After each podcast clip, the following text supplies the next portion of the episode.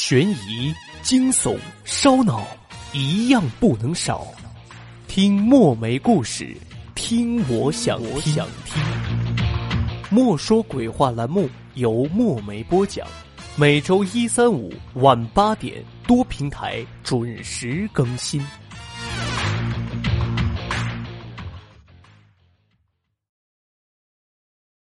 这个故事的名字叫《背后不要说鬼》。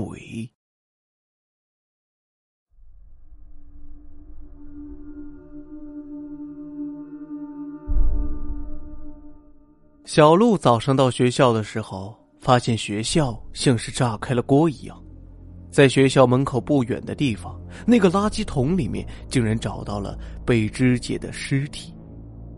在学校这样的地方发现了这么性质恶劣的案件，是一件非常爆炸性的新闻。小鹿平时也很喜欢看热闹，他知道前面发生了凶杀案，还有被肢解的尸体，他的兴奋感立刻就来了。他立刻跑到了现场，已经有很多的学生在这里围观。虽然老师和警察都让学生们回教室上课，但是同学们都没有离开，而是好奇地往里面张望。小鹿他拼命地往里面挤，旁边的同学都被他挤到了一边，同学们都用白眼瞟他，他也丝毫不在意。他终于挤了进去，垃圾桶旁边已经拉起了警戒线，几个警察在那里忙碌着，现场的气氛很凝重，地上的血迹虽然比较少，但是还是能闻到淡淡的血腥味。小鹿看见地上摆着几块尸体，不知道是谁这么狠心，竟然把一个活生生的人切成这个样子，而且还遗失到垃圾桶旁边。看着这些人体碎块，小鹿也觉得非常恶心，他感觉自己的胃里一阵翻腾，他努力控制住想要吐出来的冲动。不知道这是谁的尸体，他在心里暗暗地想到，不知道他做了什么，得罪了什么人，竟然落得如此下场。最后这些看热闹的同学还是被学校的老师和警察驱散了，毕竟他们在这里会影响警察工作的。小鹿也被赶走了，那个老师认识他，指着他的鼻子对他说，如果你再不回学校上课，我就让你毕不了业。毕竟学业才是大事，小鹿为了能够顺利毕业，只能回到教室里面。虽然小鹿在学校里面上课，但是心里还在想着那具被肢解的尸体，不知道是不是学校里面的学生，不知道是男生还是女生，不知道他是为什么被杀的，真是太好奇了。这些问题不断地在小鹿的脑海里面盘旋着，他将自己的脑袋开启到侦探模式，不断在脑海里面搜索着各种可能性。他在心里不断地回想着自己看到的一切，回想着那些可疑的人。他从小就对这些事情非常的好奇，他在心里想到，要是自己能够破了这件案子，一定会成为学校里面的名人。他越想越兴奋，好不容易等到了下课，该是吃午饭的时间了。在学校里面，消息传播的最多的地方就是食堂，小鹿很多时间都是在这里打听消息的。学校里面总会有那么一些同学，他们的消息非常灵通，不管是什么消息他们都能打听得到。那些人会在中午吃饭的时候跟别人分享他们打听来的成果，相互交换消息。有很多时候这些消息都还是很真实的，小鹿有时候也很佩服这些同学。小鹿早早就来到了食堂，这里已经有很多人了，看来大家对这件事还是非常感兴趣的。这次透露消息的是小鹿的一个很好的朋友，这个女孩的阿姨是个法医，恰好负责检查这具尸体。她从阿姨那里得到了一些小道消息，她的阿姨很疼她，在她的再三要求下，阿姨透露给她了一些无伤大雅的消息。现在这个时候，这个女孩就成了大家关注的重点，大家都很想知道这个被杀的人到底是谁，为什么被杀，是怎么死的，小鹿更是好奇，他迫切地想知道那个被杀的人到底经历了什么可怕的事情，到最后死无全尸。小鹿仔细地听着，他大吃一惊，死的是一个女孩，而且就是他们一个年级的。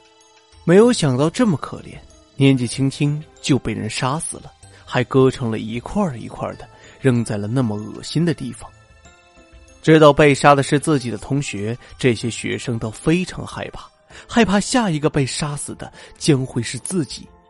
他们听了女孩的话，都唏嘘不已。小鹿认识这个女孩，以前和这个女孩还有一些矛盾，他们以前大吵了一架。小鹿对这个女孩的印象不是很好，在他的印象中，女孩是蛮不讲理的，根本就不把别人放在眼里。吃饭的时候，朋友说：“小鹿，那个女孩你认识吧？以前好像和你吵架过。”小鹿有些生气地说：“就是啊，这个女孩根本一点道理都不讲。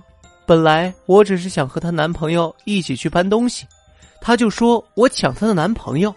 这样的女孩真是没办法理解她。”朋友说：“不会是你们太亲密了吧？”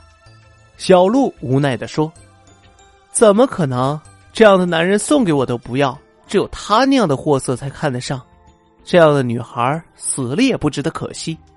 本来还想帮受害者找到凶手的，是他就算了。”朋友没有再说话，而是继续吃饭。吃完以后就匆匆地回教室了。晚上下了自习，小鹿独自一个人回家。班上很多同学都是住读，他的家不远，回家住比住在学校的宿舍更加的舒服。虽然累一点，到那时还是坚持每天都回去，因为没有人和自己是一个方向的，小鹿每天都要自己一个人回家。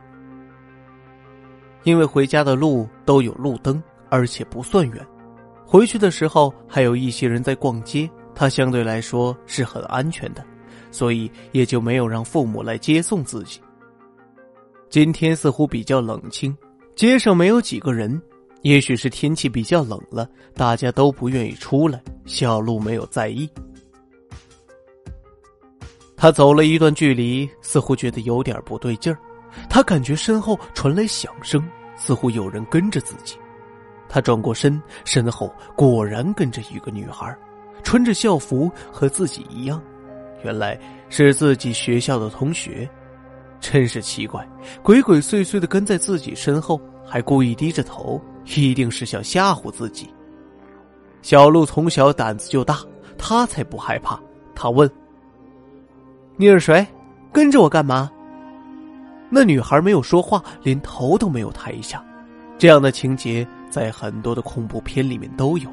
小鹿在学校里面本来就是不服软的，学校里面还没有敢欺负他的，眼前这个女孩竟然装鬼来吓唬自己，他怎么能咽下这口气呢？他上前推了一把女生，紧接着女生的身体就像是积木一样散落了。小鹿被突如其来的状况吓到了，他尖叫一声，惊恐地看着四周，想找人求救，但是他发现身边的人都跟以前一样，丝毫没有注意到自己。就算是自己刚才的尖叫声也没有引起他们的注意。小鹿不知道这是怎么回事，他只知道在自己的面前有一堆尸块，而且这一堆尸块刚才还站在自己的面前。就一秒钟的时间，他就从一个人变成了一堆肉块。小鹿吓得不知所措，许久以后他才想起自己应该尽快离开这个诡异的地方。他刚转身，一只手搭在了他的身上。小鹿惊恐地回过头，搭在自己肩膀上的只有一只手，一颗人头漂浮在空中，正用恶毒的眼神看着他。小鹿惊呼一声：“啊，是你！”这个女孩就是今天被人碎尸的。女孩沙哑的声音响起：“你不是说我活该吗？你说我坏话的时候，我就在你身边呢。”小鹿吓得转身就跑，但是他没跑几步就被女孩的尸块包裹住了。女孩得意地说：“想跑？你还想跑去什么地方？”小鹿哽咽地说：“对不起，是我的错，请你放过我，我不该在背后说你的坏话，是我不对，我不想死。”女孩笑得更加轻蔑了。哈哈哈哈，你想不想听听别人明天是怎么评价你的？说完，女孩的身体就像是一块块刀片一样，小鹿根本就没有机会逃跑，就被刮成了好几块。小鹿看见自己的身体就是像早上看见的女孩那样散落在地上，不知道明天别人看见会说些什么呢？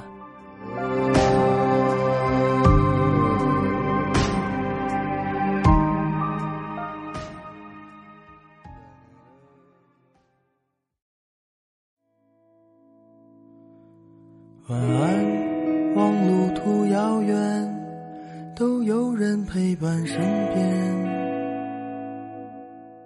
听众朋友，背后不要说鬼播讲完了，感谢您的收听。如果您喜欢这个节目，别忘了点赞、收藏、评论。我们下期节目再会。晚安，晚安，在醒来之前，我才会说出再见。